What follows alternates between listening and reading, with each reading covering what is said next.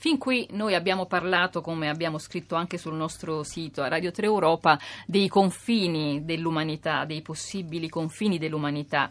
In realtà continuiamo a parlare di confini, questa volta si tratta di confini che valgono o che varranno sempre di meno per i cittadini europei, per i consumatori europei. Parliamo di roaming, una vicenda aperta da anni ormai eh, in Europa che ha visto una svolta e ce la racconteranno due ragazzi che si sono interrogati su questo fenomeno, hanno raccolto informazioni, sono tornati in studio infatti Carmen Baffi e Federico Saccoccio che sono alcuni degli studenti del Dipartimento di Comunicazione e Ricerca sociale, sono coordinati dal professore Cristian Ruggero e che di tanto in tanto vengono qui ad aprirci la loro finestra sull'Europa, vengono a raccontarci la loro di Europa, eh, cercando di esercitarsi sul fare informazione sull'Europa. Allora, Carmen Baffi. Buongiorno. Io mi riposo e voi ci raccontate, ci raccontate le novità sul roaming in Europa.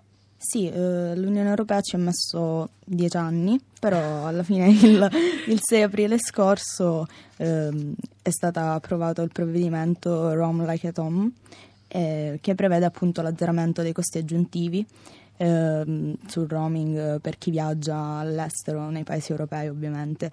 E, dal 15 giugno entrerà appunto in vigore e le tariffe nazionali ehm, verranno ehm, estese eh, anche eh, per, chi, per, i viaggiatori all'estero, quindi chi viaggerà eh, avrà attive le tariffe del proprio paese di residenza.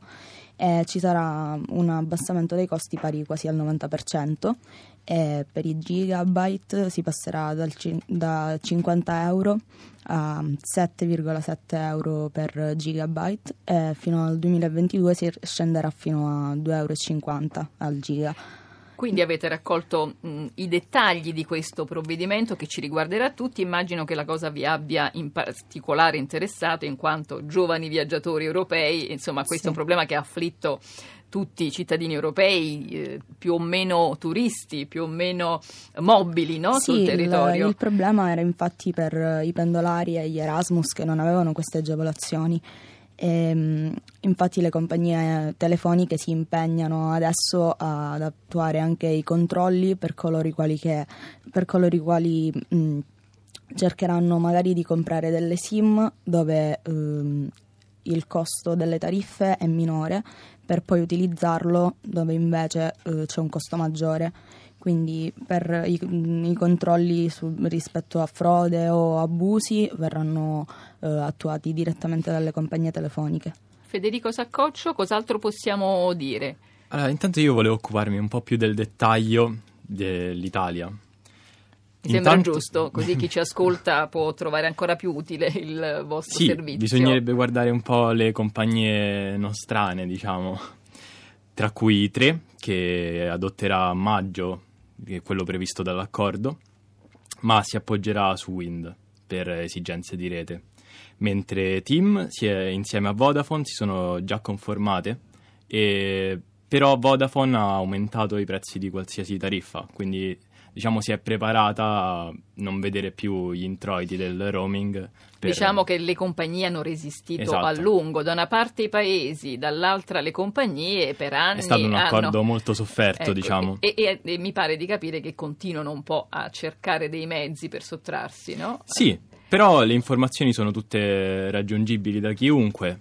Noi, per esempio, ci siamo informati tramite, tramite siti istituzionali e i siti delle compagnie stesse che hanno loro stesse il bisogno di dare informazioni precise a chi ha un compratore, a un consumatore.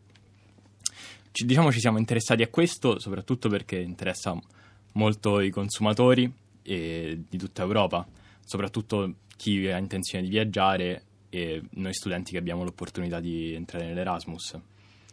E bisogna dire che però non si parla solo di, delle degli stati attuali, ma altre, anche altri stati entreranno in questo accordo, tra cui Islanda, Liechtenstein e Norvegia. Quindi verrà esteso a, uh, sì. a, un numero maggiore di stati, quindi non soltanto i 28 Probabilmente nei successivi step che prevede questo accordo, perché quello di far scendere il costo a 7,7 euro era solo il primo step.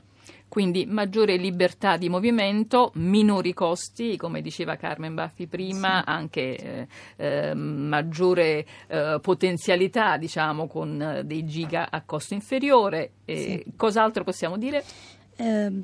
Mm, ovviamente il ribasso non sarà solo per i giga, ovviamente ci sarà anche per le chiamate eh, da e verso e anche per gli sms. Eh, le chiamate 3,2 centesimi al minuto e gli sms addirittura scenderanno a un centesimo a sms. Insomma, una situazione che cambia in positivo. Io ringrazio anche oggi Federico Saccoccio e Carmen Baffi e li lascio tornare qui a Via Salaria, lì la sede del Coris. Grazie e buon lavoro.